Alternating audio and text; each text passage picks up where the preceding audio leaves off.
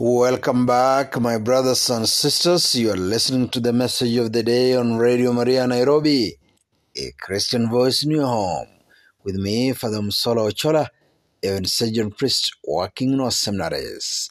In the first part, we talked about uh, the cheerful giving. We talked about, especially parents, how they cheerfully give themselves up for their families. In this second part, let's switch gear a little bit. Talk still talk about self donation, self giving, charitable giving of selves. But let's focus on people who do that. To lead the way, of course, is Jesus Christ Himself. We read in the letter of St. Paul to Philippians chapter 2 that Jesus Christ, though He was in the form of God, He did not cling to that. He let go, if you like, of that of course, remaining God, but he lowered himself and became man. And even if that, as if that was not enough, he even accepted to serve and to die as a slave. Self donation, giving up oneself for others cheerfully, giving up oneself to save others. Jesus did that. And so in this second part, we focus on a few other individuals who do that, in my opinion. Talk about teachers I'm thinking about uh, preschool, preschool teachers, but all teachers indeed. Teachers who every single day they have to nurture, they have to direct, they have to form children, our children, some very small. But teachers have to form them, to form them to get to know, to get to understand, to get even to discover themselves. Teachers, they give themselves up for our children. Policemen. Policemen, every time we are confronted with crime, we always say, Where are the policemen? We call on the policemen. If there is traffic, where are the policemen? It may be raining, it may be very sunny, but we expect those men and women in uniform to be there directing vehicles to make sure everything is moving smoothly, to provide law, to maintain law and order. Policemen giving themselves up for us, giving themselves up for humanity, giving themselves up for the country. Policemen do that. They sacrifice their joy, they sacrifice their time, they sacrifice their, their, their peace of mind many times for their countries. Soldiers, those men and women in uniform guarding our borders, making sure foreign enemy do not come to disturb our peace. They sleep many times in caves and in forests and outside there in the bushes to make sure we are able and comfortably sleeping in our houses without a worry. Soldiers, they are donating themselves, if you like, for humanity. Cheerfully doing so, so that ourselves, their brothers and sisters, can peaceably, peacefully, and joyfully sleep in our homes and in our houses without the interference of external by external enemies. So just do that. With doctors and nurses and all the medics, all the medical people in hospitals, donating themselves to take care of all of us whenever and wherever we are sick.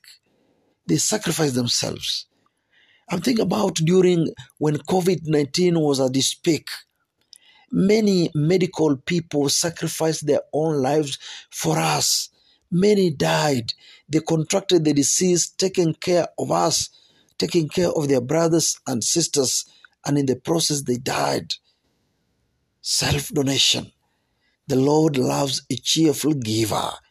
They do that. Priests, we mentioned them. Priests and sisters and brothers. Those men and women who have said, No, it's not about me, it's about God and His kingdom. I'll therefore put aside my ambitions, put aside my joys. I'll go out there and spread the message of the gospel to humanity. Priests and sisters and brothers, serving others for the sake of the kingdom. In every government, there is this category of people called public servants. Public servants under the public service. Their work is, is supposed to be to serve the public. Their work is not about salary or money or compensation. Yes, they receive something small, they receive some stipend for their sustenance, but their work is public service. They do jobs at a minimal pay, for a minimal pay, because theirs is public service.